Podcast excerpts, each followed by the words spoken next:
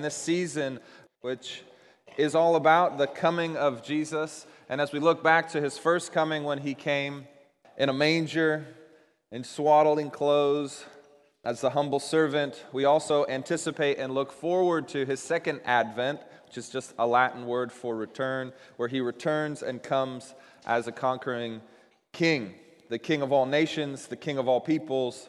And we long for that and we expect and we hope for that moment. And if you don't, I, hope today that something stirs in you so that in this season, um, more than the anticipation uh, for your favorite Christmas food or your anticipation for your favorite Christmas cookies, peanut butter balls for me, it, more than any of these things, or the presents you get or the friends you get to see, you are thinking and longing for the coming of Jesus, the second coming of Jesus. And as you wait for that, that, that his spirit would, would come and fill you up and you would experience his presence even now. That's what Advent is all about. And, and historically, throughout the history of the church, there have been these different types of longing that we've leaned into during the Advent season in the four weeks leading up to Christmas. Uh, this week is all about peace, leaning into the peace that Christ promises, the pre- peace that he brings even now by his Spirit, uh, and the peace that he will ultimately bring when he is the King of Kings over all peoples and all nations. And war ceases, and tears dry up, and famine is no more, and all the things that we long for. We long for peace, right? Don't we want peace? Doesn't everyone in our world want peace? If you meet somebody on the street and they tell you they don't want peace, then you know there's something wrong with them.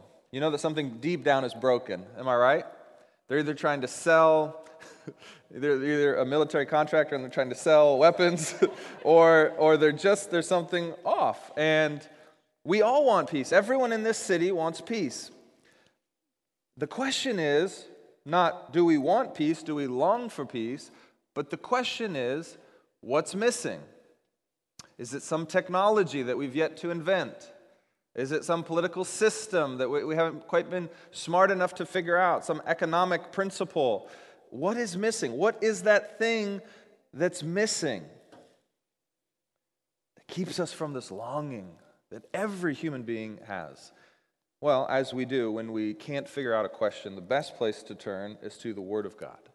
He has given us answers to the questions that so baffle us. So if you've got a copy of the scriptures, would you grab it? If you don't, there's some on the ends of your row. If you're sitting near the end, would you just, just look down your row and see if somebody wants you to pass it down? And we're going to be in the Old Testament book of Isaiah. Isaiah was a prophet.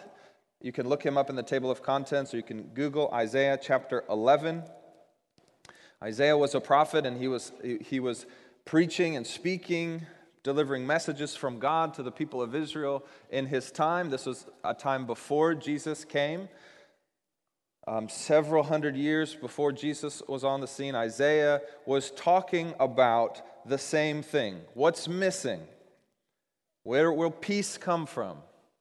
And he is predicting that a future king will come that can bring this kind of peace. But it's an unusual kind of king, and the king won't bring the peace in the ways that we think kings might bring peace. He's not just a great military strategist. He's, he's something different. He's, he's something altogether strange.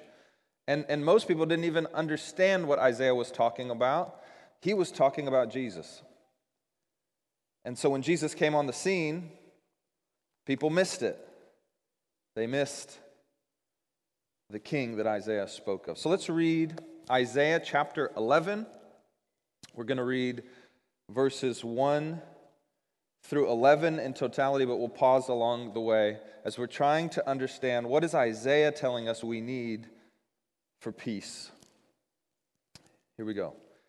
Isaiah 11, verse 1 says this There shall come forth a shoot from the stump of Jesse. Who's Jesse? Jesse is the father of David. King David was the greatest king in Israel's history, the one that we look back to uh, to say this is the closest human example of what the king should be. And so the stump of Jesse would be that remnant of the line of David. And out of that stump, that tree that had been cut down, will come another anointed King of God. And the branch from his roots shall bear fruit. And the Spirit of the Lord shall rest upon him, and the Spirit of wisdom and understanding, the Spirit of counsel and might, the Spirit of knowledge and the fear of the Lord. And his delight shall be in the fear of the Lord. He shall not judge by what his eyes see, or decide disputes by what his ears hear, but his righteousness he shall judge the poor and decide with equity for the meek of the earth. And he shall strike the earth with the rod of his mouth, and with the breath of his lips he shall kill the wicked. Righteousness shall be the belt of his waist, and faithfulness the belt of his loins. Now, the next three verses paint for us a picture of peace perfected. Verse 6 The wolf shall dwell with the lamb, and the leopard shall lie down with the young goat, and the calf, and the lion, and the fattened calf together, and a little child shall lead them. You see, even children can play with wild beasts because peace is not just amongst human to human, but amongst human to the animal world. And the ground no longer wars against us, but it bears the fruit that it's meant to bear when we work it, just as God intended. It's just this beautiful picture of a child carrying wild beasts that could devour him or her, but yet they don't because we are in peace. Verse 7 The cow and the bear shall graze. That's beautiful. No more Chick fil A commercials. Love Chick fil A. I got my friend from Atlanta here today. Love Chick fil A. But, you know, trying to save cows. We don't need those anymore because we're not doing that. Their young shall lie down together, and the lion shall eat straw like the ox. That's beautiful. Are you picturing this? Are you seeing the picture of peace that he's painting? The nursing child shall play over the hole of a cobra. See this imagery? And the weaned child shall put his hand on the adder's den. That's the viper's den. They shall not hurt or destroy in all my holy mountain, says God. You have this picture. You see it? This is the picture of peace. Does that not satisfy when you picture those things, this longing that you have for peace? Peace in all areas of life? It's beautiful. Now, here's the question How in the world do we get there? And this next word, this is the word that tips you off to now he's saying, here's how it will happen. Here's how it will happen. And that word is for. How will this peace come to be? For the earth shall be full of the knowledge of the Lord as the waters cover the sea. What do you think full means? 80%? 90%? No, 100%. It's completely full, just like the waters cover the sea. That is the way that the peace that we long for comes into our world. Strange. I don't see anything about technology. I don't see anything about governments. I don't see anything about economics. What do I see? That the knowledge of the Lord shall cover and fill the earth. That's the plan for peace that God gives to us. This is why we must never forget to prioritize evangelism. Evangelism is not coercion, it's not conversion by force. It is seeking to fill the entire earth with a knowledge of God. We are taking the good news and filling the earth with it. And so, if you've been at Sedaris long enough, you know we care about evangelism. Why? Well, for one, it's the greatest news that we've ever heard, and it's changed us, and it's given us internal peace, and it's given us freedom from sin, and it's given us a relationship with our Creator God. And, and why wouldn't we want to tell people about that? But we also care about peace. We also believe that it is the only way to create peace.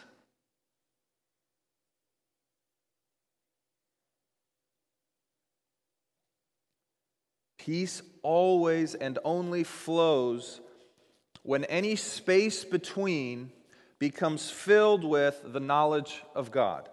And this works in a global sense. So, if there is any nation or people group who does not have an accurate knowledge of who their Creator, God, and redeeming Savior is, there will not be peace. And it happens on a very small individual level. If there are any two individuals that do not have the knowledge of God filling the space between them, there will never be peace. Not in the way we long for it. You will not have a marriage like you long for if the space between you is not filled with the most accurate knowledge of God possible. Your friendship will not be what you long for it to be. Can I get an amen that your friendships are not what you long for them to be? that you know somewhere deep in your heart this could be even better, it's because that space between you is not filled with the accurate, clear knowledge of God. It's that simple. Fill that space between with the knowledge of God, and you will experience a type of peace in your friendships, with your roommates, in your marriage that you didn't even think was possible. Not because you filled it with some scheme or plan of communication, but you filled it with a knowledge of God. That's what this is promising.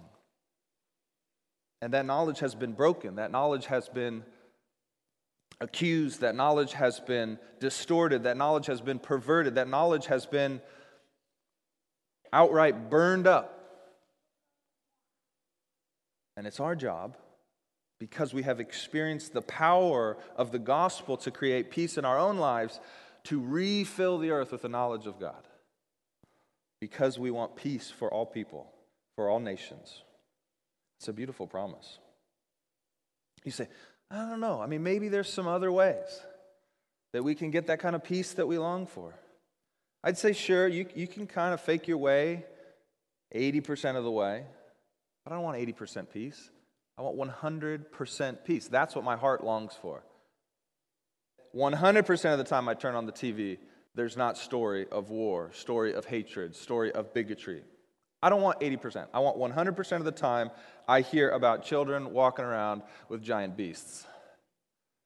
I mean, literally, we have movies about this kind of stuff, right? How do we get there? We fill the earth, Isaiah says, with the knowledge of the Lord as the waters cover the sea. Now look at verse 10 and 11. He's given us the way. Now he says, This is what will happen. In that day, the root of Jesse, who shall stand as a signal for the peoples, of him shall the nations inquire, and his resting place shall be glorious. You see that resting place in the shadow of this root of Jesse. It is a resting place, and it is glorious. And that's what we sing of. That's what we celebrate. Verse 11 In that day, the Lord will extend his hand yet a second time. Second time. To recover the remnant that remains of his people. Where are these people coming from? Clearly, he's going to say, from the nation of Israel, God's chosen people. Wait a minute. From Assyria, from Egypt, from Pathros, from Cush, from Elam, from Shinar, from Hamath, and from the coastlands of the sea. Wait, wait, wait, what? I thought, Isaiah, you were one of our prophets, talking about our God. What'd you bring all these people that create war? I thought God was going to strip them from the earth. Nope. The promise is when the knowledge of God, when we don't hold it to ourselves, but we let it flow Just like the waters of the sea, wherever God has designed it to flow, it will bring forth fruit and people from every tribe, tongue, and nation, and that is what will create peace. All peoples, all nations shall assemble around this root of Jesse. that's amazing. That's amazing. That's the picture of the kingdom of God, which we also call heaven. That's heaven coming to earth, the new heavens and the new earth. That's the future picture when Jesus comes a second time, when he will gather all of his people from all of the nations and create a kingdom that has true peace. Now imagine this for a moment. Imagine a heaven in which many people have many different understandings of the knowledge of who this Jesus is, this root of Jesse. Just imagine it. Uh, because some of you probably wrestle with this idea. Why does it have to be just Jesus? Why is that so exclusive? Why is he the one that we need to worship? Why is it the knowledge of him that we need to pass around the world? Just imagine for a second heaven filled with people who see Jesus and say all sorts of different things about him. Some like him, some worship him, some hate him for the things he's been associated with back in their time on earth. Just picture that. And picture me, someone who loves Jesus, who believes that Jesus died for my sin on the cross and has raised me up with him. Imagine me running into somebody who hates Jesus and starts slandering his name. How in the world am I supposed to hold my fist back? when you're talking about my Savior that way. Do you see this? How can we have a picture of a peaceful kingdom of God in which only some of the people believe Jesus is the root of Jesse, the Savior, the Redeemer, the King? That's not peace. That's more of the same. And so I say that just to say what's happening here is really the only way to create lasting, eternal peace. And that's what we long for. That's what the Bible promises. But it has to be each and every person coming to an understanding of the knowledge of who God is. And the knowledge of who God is has been most manifest in the Messiah, who is Jesus Christ of Nazareth, whom we worship at Christmas. So we have to come to that agreeing knowledge, and it will create peace. So turn with me, just in Isaiah, to chapter 52. Chapter 52 is now a further prediction from Isaiah of what this Messiah, this root of Jesse, will be like. Will be like. Now remember, hundreds and hundreds of years before Jesus was born. These are the things predicted about this Messiah, this root of Jesse, that would bring the kingdom of God in full. Chapter 52, verse 13 says this Behold, my servant shall act wisely, he shall be high and lifted up, and shall be exalted. As many were astonished at him, his appearance was so marred beyond semblance, and his form beyond that of the children of mankind. It was not a beautiful thing to admire, is what Isaiah will say. He's saying, So shall he sprinkle many nations, kings shall shut up their mouths because of him. For that which has not been told them, they see, and that which they have not heard, they understand. You see that? That it is when the kings of the world see this Jesus coming for a second time that their mouths will finally shut, the things that they never heard, now they understand. And that's what creates peace. But it's not because Jesus comes as some conquering king the first time. He comes as a scarred, beaten, probably not overly attractive Jewish carpenter. This was anticipated. Now, let's keep reading. Verse 53, one of the greatest, or chapter 53, one of the greatest chapters in all of the Bible. Spend much time just poring over this if you haven't, if you haven't read it before. Who has believed what he has heard from us? And to whom has the arm of the Lord been revealed? For he grew up before him like a young plant, and like a root out of the dry ground. He had no form or majesty that we should look at him, and no beauty that we should desire him. He was despised and rejected by men, a man of sorrows, and acquainted with grief. And for one, as, as one from whom men hide their faces, he was despised, and we esteemed him not. Surely he has borne our griefs and carried our sorrows, yet we esteem him stricken, smitten by God, and afflicted. But he was pierced for our transgressions, he was crushed for our iniquities. Upon him was the chastisement that brought us peace. And with his wounds we are healed and we like sheep have gone astray. We have turned every one of us to his own way, and the Lord has laid on him the iniquity of us all. He was oppressed and he was afflicted, yet he opened not his mouth, like a lamb that is led to the slaughter, and like a sheep before its shearers is silent, so he opened not his mouth. By oppression and judgment he was taken away, and as for his generation, who considered that he was cut off from the land of the living, stricken for the transgression of my people. And they made his grave with the wicked and with a rich man in his death, although he had done no violence. And there was no deceit in his mouth, yet it was the will of the Lord to crush him. He, was put, he has put him to grief. When his soul makes an offering for guilt, he shall see his offspring, he shall prolong his days. The will of the Lord shall prosper in his hand. Out of anguish of his soul he shall see and be satisfied. By his knowledge shall the righteous one, my servant, make many to be accounted righteous.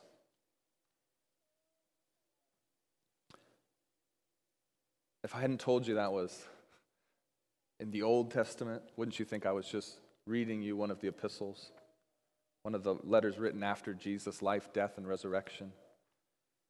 This is who the prophet Isaiah said would come to rescue the world, to bring peace where there was no peace. And he would do it by offering himself as the peacemaker, being crushed by God, being afflicted, being pierced for our iniquity, our transgression, our sin, so that we could try again to love one another. But how in the world will that happen if only some of us believe that we needed that Savior? What's interesting is that in Romans, you can turn there if you can you just listen with me. Romans chapter 15. The Apostle Paul quotes Isaiah 52 15. He quotes Isaiah 52 15. Let me just read that for you one more time. So shall he sprinkle many nations. Kings shall shut their mouths because of him. For that which has not been told of them they see, and that which they have not heard they understand. Paul quotes that in Romans 15. Why is that so important? Of all the great things that were said in the passage that I just read, why that one? Because he's saying that longing for peace that you have only comes when people understand who the Messiah actually is, who Jesus actually is, and what he has actually done. When they understand that, they will drop their weapons. When they turn to him to worship, they can't do it with a sword in their hand. They must do it with open hands, pleading for God's mercy and forgiveness. So Paul says this in Romans 15 4.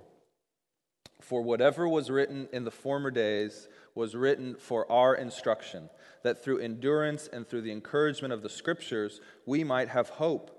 May the God of endurance and encouragement grant you to live in such harmony with one another, in accord with Christ Jesus, that together you may with one voice glorify the God and Father of our Lord Jesus Christ.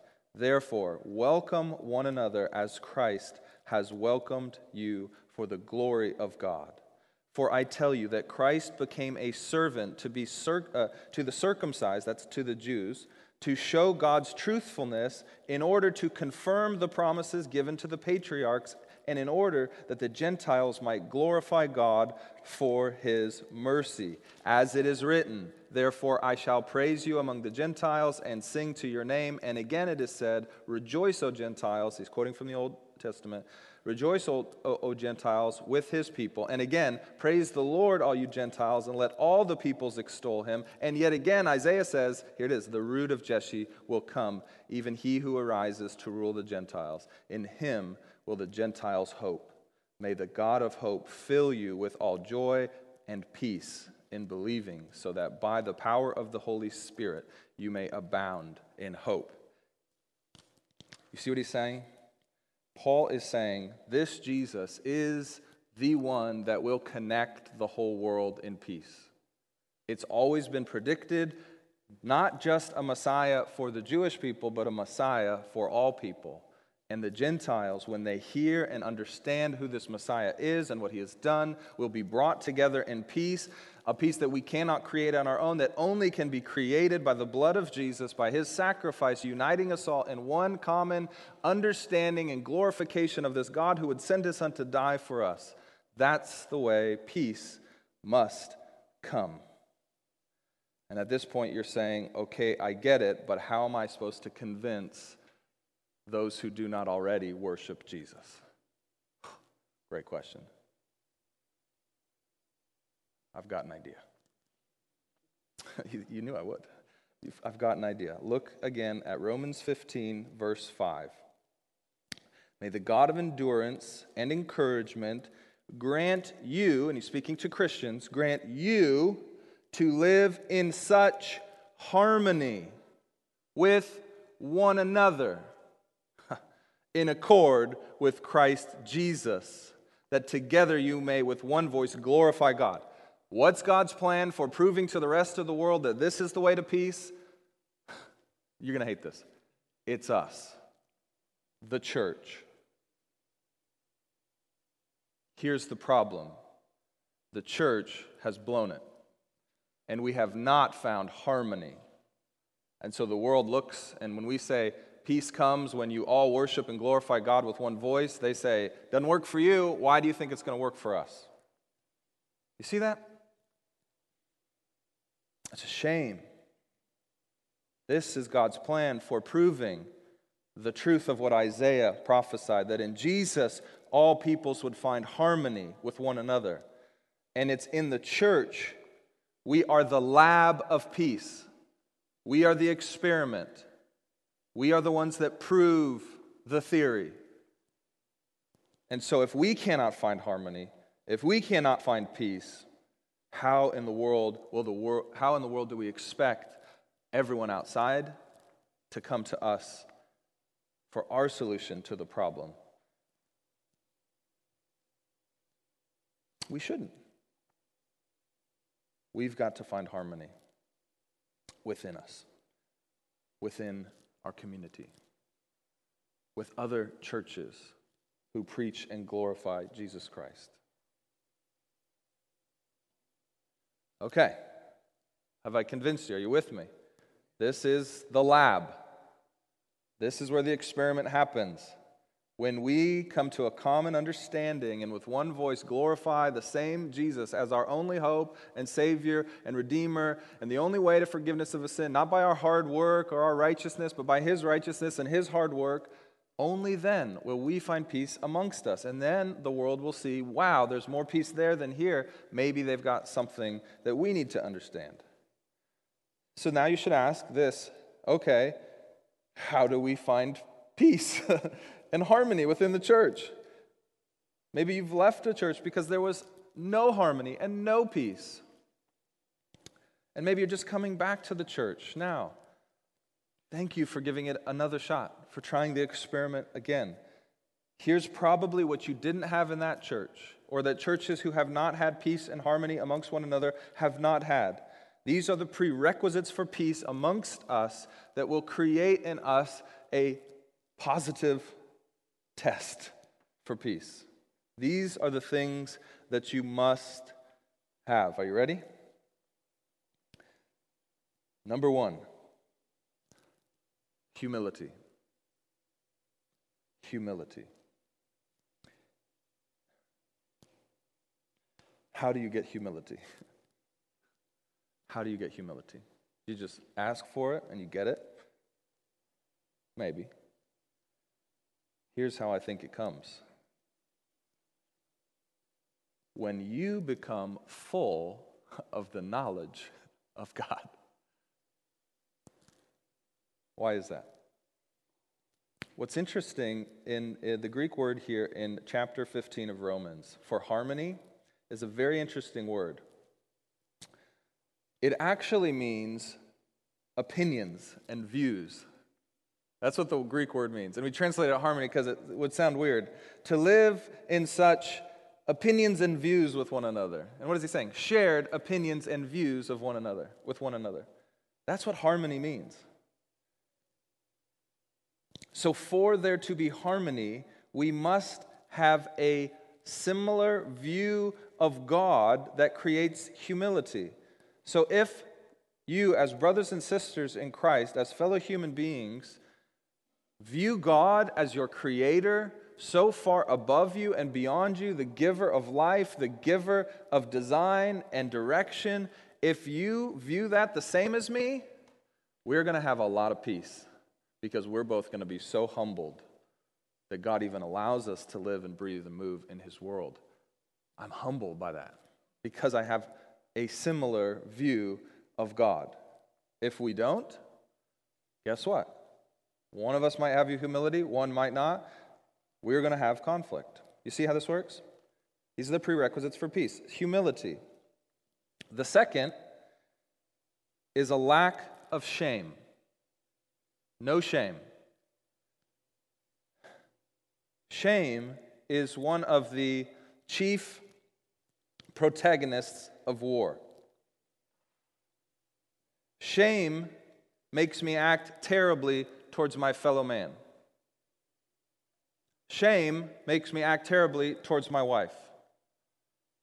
Because what I do with my shame is I try to avoid it by putting on you shame, to bring you to my same level of shame, to make me feel better about myself.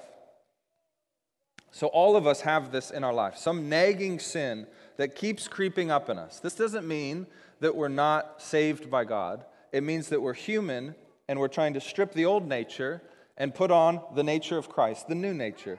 And we will have these sins that continue to creep up in our life, and our hope is to put them to death, but they'll just keep creeping up. Now, all of us have that. I know that you do, so I know I'm speaking to people who believe me. Now, think about those sins.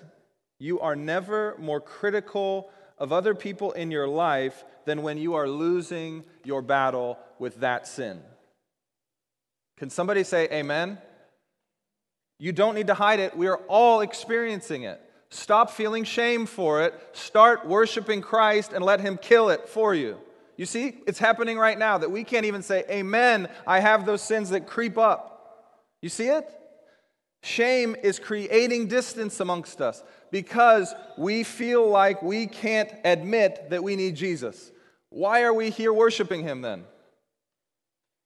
This is what shame does. And we are never more critical of others than when we are losing our battle with our own sin because we are feeling the shame. There is no condemnation in Christ. You must believe that, and you must live a life without shame. And that comes through confession and repentance and acknowledging that without Him, you are dead, but with Him, you are alive. And if we all do that, imagine if we had the same view of that. Imagine if we all believed that truly. Guess what? We'd have a kind of peace that the world knows nothing of. Because the world is filled with shame. And I believe in our culture, uh, now more than ever, shame is playing a primary role in driving us apart. We're using shame to try to improve our morality as a culture, to, to actually it's working to some extent, but it's creating so much shame in us that we are now experiencing the pushback of that, which is a lack of peace. and we are experiencing more friction than ever before. So in the church, we get that there's no shame because we never save ourselves. We all believe, we have a common view, we have harmony and understanding that Jesus had to go and die and absorb our wrath. And we all believe that. So there's no shame. So we can have peace. The other thing that causes war and not peace is fear. So the prerequisite for peace in our midst is no fear. And fear is so connected to shame because shame is the fear of being found out. Now imagine if we could somehow put that fear to bed. Fear is a powerful motivator for war. What if I lose that thing? To them, I got to fight them. What if I lose my reputation? I got to protect it at all costs. By putting them down, by discrediting them. Fear drives us to war. So if we could be a place where perfect love casts out all fear, imagine the peace we could project and experience together. The third, fourth prerequisite uh, for peace is a lack of want. A lack of want. This doesn't mean that we don't have desires or long for things or experience joy when we get things. But want is that part of you that is unsatisfied until you have it. And if you are finding, if you have a common view, if you are in harmony with the belief that in Jesus Christ you can be satisfied no matter what you do or don't have, if we truly get there as a church and we remove want, imagine the peace we could experience. And it's tied to this, the fifth prerequisite for peace. A lack of want will also help us create a lack of envy. Envy creates war. I want what you have, Kurt. I want that Volvo. I've always wanted that Volvo. I want your wife. I want your husband. I want that house. I want your job. That's envy creeping up in you, and it makes you war against the people around you because you feel like if they have it, you can't. Christ gives himself freely to all, all people, all nations, and so there is no envy. If Christ is your greatest treasure, there's nothing keeping you from him. If somebody has him, that doesn't mean you can't. And so there is no envy in the people of God. What if we truly believed that, that he was the treasure, and we don't envy anyone because we can have freely given to us the greatest treasure of all? That would create a lack of envy. And that is a prerequisite for peace. Humility, no shame, no fear, no want, no envy. Could probably go on. These are the prerequisites that we, through our common understanding of who God is, when the knowledge of God fills our community and fills our hearts as individuals, it will create in us a kind of peace that proves, that is the lab, the experiment passes that says, the knowledge of God filling the whole earth will create the peace that we desperately long for in our deepest core. Do you believe that? If you don't believe that that's how peace comes, you're not going to share the message. If you don't believe that the church is the lab that proves peace comes this way, you won't fight for harmony in this church. And I don't want you here. This is the hope of the world. This is the hope for peace. This is the only thing that will bring us to our heart's desire and it comes through one common refrain that Jesus Christ is Lord, Jesus Christ is Savior, Jesus Christ is King. Come, Lord Jesus, come, Lord Jesus, come again and fill the earth with the knowledge and understanding of who you are. Join me. Tell the world this.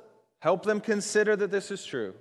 This is our peace, knowing that the promises of God will be yes and yes. Amen. Let's pray.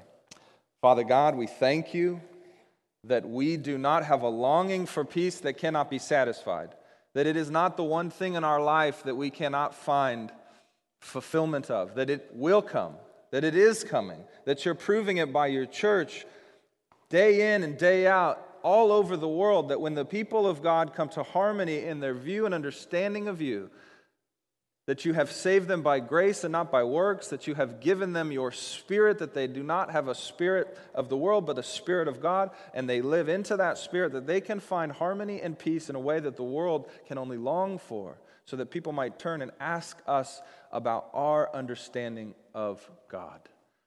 And that we tell them, give us boldness and courage this time of year to proclaim Jesus Christ as the bringer of peace, as the one hope for the world as our only and everlasting source of joy, both now and forevermore. It's in Jesus' name that we pray. Amen. Every week we come to the communion table, the Lord's Supper, and we remember that this peace did not come without war, that it did not come without blood, that it did not come without sacrifice, but those things came in the person of Jesus. That for our behalf, he warred with the wrath of God, consumed it, and took it upon himself so that our sin does not kill us, but we can be reborn just as Christ was reborn on the third day. So, when you are ready and want to have fellowship with Jesus, you come to this table and you rip off a piece of the bread, the body of Christ broken for you. You dip it in this cup, the blood of Christ poured out for you, and you eat it as a way of symbolizing that you are uniting with Christ as the one and only way to peace.